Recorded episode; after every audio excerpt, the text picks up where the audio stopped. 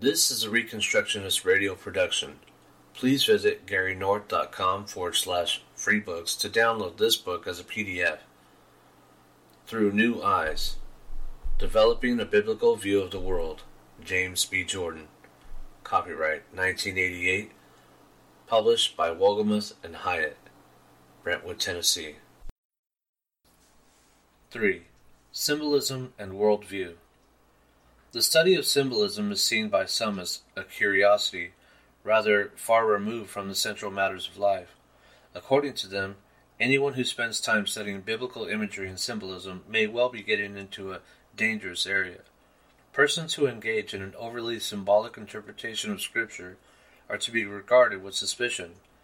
What matters is the study of reality. Symbolism is secondary. This attitude betrays the influence of the Greek view of the world. According to the Greeks, and actually all pagans, the world was not made by God. Rather, the world, or the raw material of the world, has always existed. This always existing stuff just is, and so it is called being. This being stuff is like a blank slate. It is silent and meaningless raw material. It does not bear the impress of any creator, and it does not joyfully shout his name. Psalm ninety-eight, verses four through nine. How did our present world come about then? Well, the ancients believed that a designer or maker came along, often called a demiurge. This demiurge imposed order on the primeval raw material. He imposed meaning, structure, and symbol on the neutral, always existing world. Human beings, according to the pagan view, are like little demiurges. We go through life imposing meaning and structure and order on the world. Modern philosophy, especially after Immanuel Kant, has taken an even more radical view. This modern view is that there is no demiurge, and that the universe is really ultimately chaotic. Whatever order and meaning there is in the world has been imposed by human beings, and by no one else. We create our own worlds by generating our own worldviews. All meaning, all symbols are man-made. Very often this approach to symbolism is brought over unintentionally into our view of the Bible. It is assumed that symbolism in the Bible is ultimately arbitrary, not grounded in creation design. More liberal commentators assume that the men who wrote the Bible used the man-generated symbolism of their day to express their ideas. More conservative commentators assume that God just decided arbitrarily to use this or that item to symbolize this or that truth. Such an approach, however, implicitly denies the doctrine of creation, as we have seen in Chapter two of our study. Symbolism is never arbitrary or secondary. In the Western world, for several centuries, men have assumed that the proper way to express truth is by means of abstract, philosophical language. Wherever we find imagery, parable, symbolism, or typology, we ought to translate such language into proper abstractions. This, however, is not how God chose to reveal himself to us. To be sure, some parts of the Bible are written in abstract language, especially the epistles of Saint Paul. Most of the Bible, however, is written in stories, histories, poems, symbols, parables, and the like. As far as God is concerned, this way of revealing truth is equally as important as abstract philosophizing. Notice, for instance, the way in which our confessions of faith and catechisms are written. They are virtually devoid of imagery. Solomon wrote Proverbs to instruct youth, but for centuries Christians have used catechisms that consist basically of definitions of terms. What is justification? What is prayer? What is meant by the fourth petition? et cetera. The contrast of approaches is quite startling. It illustrates for us the problem we have in recovering the biblical worldview, the primacy of symbolism. Symbolism, then, is not some secondary concern, some mere curiosity. In a very real sense, symbolism is more important than anything else for the life of man. As we have seen, the doctrine of creation means that every created item, and also the created order as a whole, reflects the character of God who created it. In other words, everything in the creation and the creation as a whole points to God. Everything is a sign or symbol of God. And not only so, just as everything in creation is a general symbol of God, so also man is a special symbol, for man, and man alone, is created as the very image of God. Genesis one, verse twenty-six.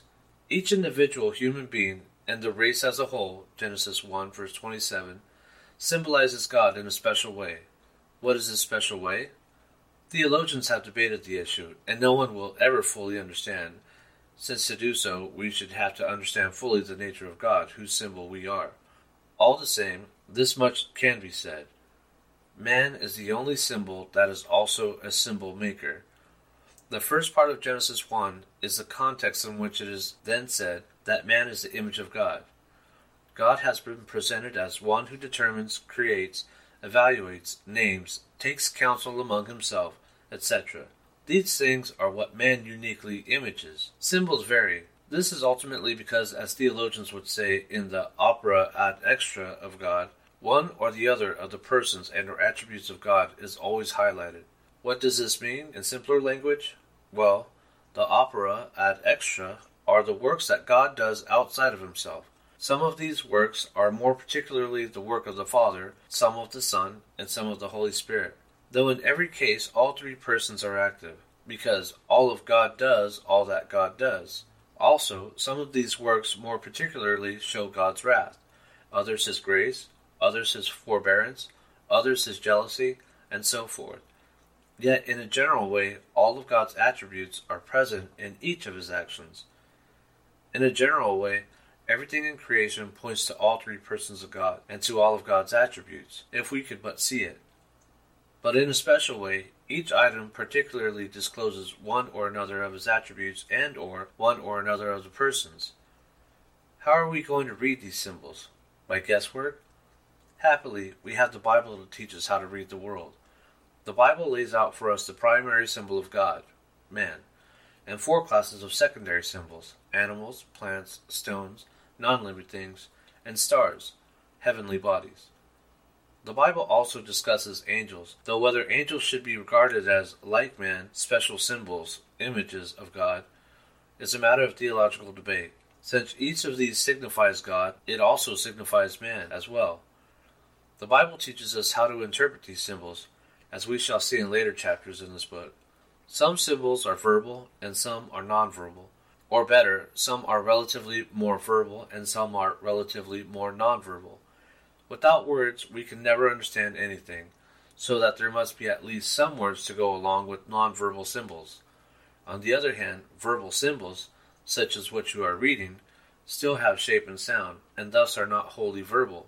We are used to thinking of only nonverbal signs as symbols, but we should realize that all language is symbolic, for words are signs that point to things or relations. The power of symbols is the power of worldview presuppositions. It is the greatest power in the world. All of language is symbolic, of course, but symbolism is not limited to words. Symbolism creates reality, not vice versa. This is another way of saying that essence precedes existence. God determined how things should be, and then they were. God determined to make man as his special symbol, and then the reality came into being. Bavinck puts it this way: as the temple was made, according to the pattern shown to Moses in the Mount, Hebrews eight, verse five, even so, every creature was first conceived and afterward, in time, created. Similarly, man is a symbol-generating creature. He is inevitably so. He cannot help being so. He generates good symbols or bad ones, but he is never symbol-free. Man's calling is to imitate God on the creaturely level by naming the animals as God named the world, Genesis one, verse five, two, verse nineteen, and by extending dominion throughout the world. Notice that the naming comes first. Man first symbolizes his intention conceptually and then puts it into effect. Symbols create reality, not vice versa. Or more accurately, for God, symbols create reality. For man, symbols structure reality. Man does not create out of nothing. The image of God's creativity in man involves restructuring pre-existent reality. God's actions are creatively constructive. He speaks, and it comes to pass. Thus, his symbols are copies only of his character and intentions. Man's actions, however, can only be receptively reconstructive. He is to learn God's symbols and generate his own in terms of God's. Thus, for man, reality reflects God's original symbols, so that man learns symbols in part from reality. But then, man restructures reality in terms of his own symbols, either righteously or sinfully. Always, God's symbols are primary, man's secondary. The heart of the biblical doctrine of salvation lies here. Justification, sanctification, and glorification are inseparable, but which has primacy? Justification. First, God redefines us, re-symbolizing us as righteous, and then he remakes us. Similarly, Paul in Romans six says that we are to reckon ourselves dead to sin and alive to righteousness, and then we will live that way. Symbols bring about reality, not vice versa. The primacy of the symbolic is not the same thing as the Greek philosophical notion of the primacy of the intellect, for symbolism often does not operate at the conscious or rational level of the human psyche. Symbolism points us to the equal ultimacy of the rational and non-rational in man, and resists rationalistic attempts to shave away the mysterious. To put it another way, the era of intellectualism focuses on the verbal aspect of symbolism to the detriment of the non-verbal. Three special symbols.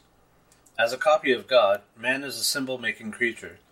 It is always possible for man to seek to elevate his own symbols to the level of God's, or even replace God's with his own. This sinful tendency has cropped up over and over in the Church herself. To be clear on this, we have to isolate what God's own specially appointed symbols are. All things generally symbolize God, but He has also given three special symbols. We are told in Scripture that everything is confirmed by the testimony of two or three witnesses, Deuteronomy nineteen, verse fifteen. There are, accordingly, three special symbols that God has given which reveal Him to His people. They are as follows: man himself, the image of God, the Word, and the sacraments. Satan has sought to pervert these symbols and thus redirect the history of the world. He perverted the Word in his conversation with Eve.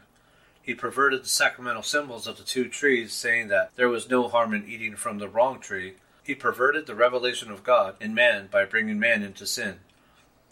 Grace restores these three special symbols. Grace gives us the Word of God. The Bible itself can be taken as a testimony of two witnesses, Old and New Testaments. Indeed, historically, the Church has appointed two or three readings, Old Testament, Epistle, and Gospel, which are read from two sides of the altar or table to form the testimony of double witness.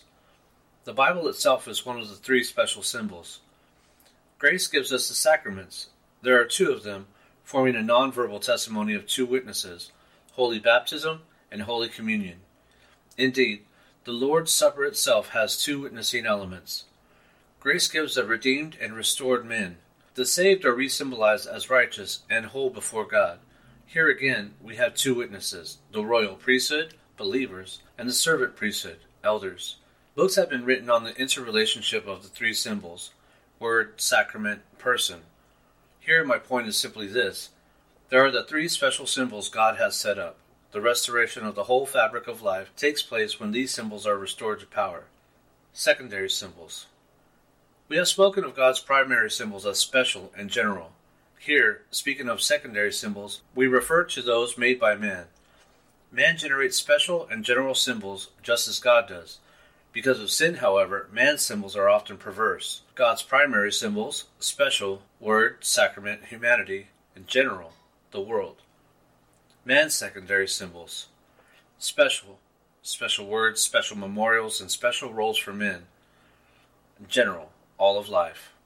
Let's look at the three areas or zones of symbolism we have already described. First of all, language. Men generate special language symbols when they take oaths, which bind them to certain words. Examples of special man-made symbols are contracts, the U S Constitution, and church confessions. The subdivision of systematic theology that studies ecclesiastical confessions is called symbolics or symbolic theology. Men also generate general language symbols all the time, as in conversation and writing. Second, nonverbal arrangements or memorials. Examples of special nonverbal symbols set up by men, analogous to God's sacraments, are liturgies, rites, church architecture, the national flag, national anthem, music, and particular works of art by artists designed to express some particular point or viewpoint. At the same time, men are always making nonverbal arrangements that shape and redefine their lives, such as their daily routines of life, dance, the homes in which they live, their evening meals, and the like. Third, men themselves. Here we are speaking of clothing. At the general level, men and women dress themselves to look attractive. At the special level, it's a uniform designed to identify a man with a special office or calling. Physician, policeman, clergyman. These are ways in which men generate symbols around themselves to give definition and direction to their lives. We don't often think about these general symbols such as conversation, dress, and the arrangement of our furniture. Men do, however, take very seriously the special symbols they create. In modern rationalistic Western society, men do not understand the power of nonverbal symbols and of dress, with the result that they are enslaved by them. They do, however, generally understand the power of words. Thus, they place great store by their confessions, constitutions, manifestos, and the like. It's all right to do that so long as these man-generated symbols do not become more important than the symbols authored by God. Sadly, this is what usually happens, however. The Reformation of Symbols. At this point, it is clear that symbolism is intimately related to worldview. Our symbols create and reinforce our worldview. They pattern our thoughts and lives, often in ways we are not consciously aware of. In order to be delivered from enslavement to our modern worldview grid, we must become familiar with the biblical worldview grid. Learning to see and be patterned by biblical symbols and habits will give us a perspective we need to evaluate our world, acquire wisdom, and begin to think how to reshape the world and make it more pleasing to God. Quite clearly, no society can be shaped on a Christian base without the restoration of symbols. We have to give new direction to our culture and to do what we need to revive our symbols. People understand this instinctively, even if they do not understand it intellectually. Thus, we have movements in conservative churches to go back to the confession, and among political conservatives to go back to the Constitution. Such movements can be of help, but they can also do harm, and even become idolatrous. This is for two reasons. First of all, history never repeats itself. Man-generated symbols, that is the Westminster Confession of Faith, the Belgic Confession, or the U S Constitution, have power over the minds of men for a season only. Because God has ordained that men will grow, whether they want to or not, men always outgrow their symbols. We can never outgrow God's symbols, but we do outgrow our own. To attempt to return to earlier symbols without recasting them is a rejection of maturity. Moreover, still on point one, no living man can ever really understand the meaning of an old symbol. No living Presbyterian, no matter how strict and conservative, thinks like the men of the Westminster Assembly. And this is not just true in minor matters, but in major ones as well. The Westminster Confession expressed the biblical faith in certain terms, in a certain way, against certain errors, at a certain time. It is one of the finest church confessions ever written, and should be studied by every theologian. Our long-term goal, however, must be to produce a new confession that will embrace the greatness of the older documents and transcend it. Thus, such symbols as constitutions must be administered by living courts from generation to generation. As a result, the constitutions change until they are no longer functional. The U S Constitution is an example. There came a time when the continual interpretation and application of the Constitution by living men gave way to perversion and ignoring of the Constitution. The Constitution no longer has the same power in the minds of men as it did when it was written, and it can never again have such power. It can, of course, continue to function as the foundation of our laws, provided we understand that it inevitably will be reinterpreted from generation to generation, though hopefully with Christian parameters. The second problem with trying to revivify old symbols is that such an attempt can become idolatrous if it says that the mainspring of human society lies in man-made symbols instead of in God's symbols. It is idolatrous to say that restoring the U S Constitution is more necessary to social renewal than restoring the sacraments. The key to social renewal, to cultural reformation, to Christian reclamation, then, is this. We must restore the primary special symbols, word, sacrament, persons.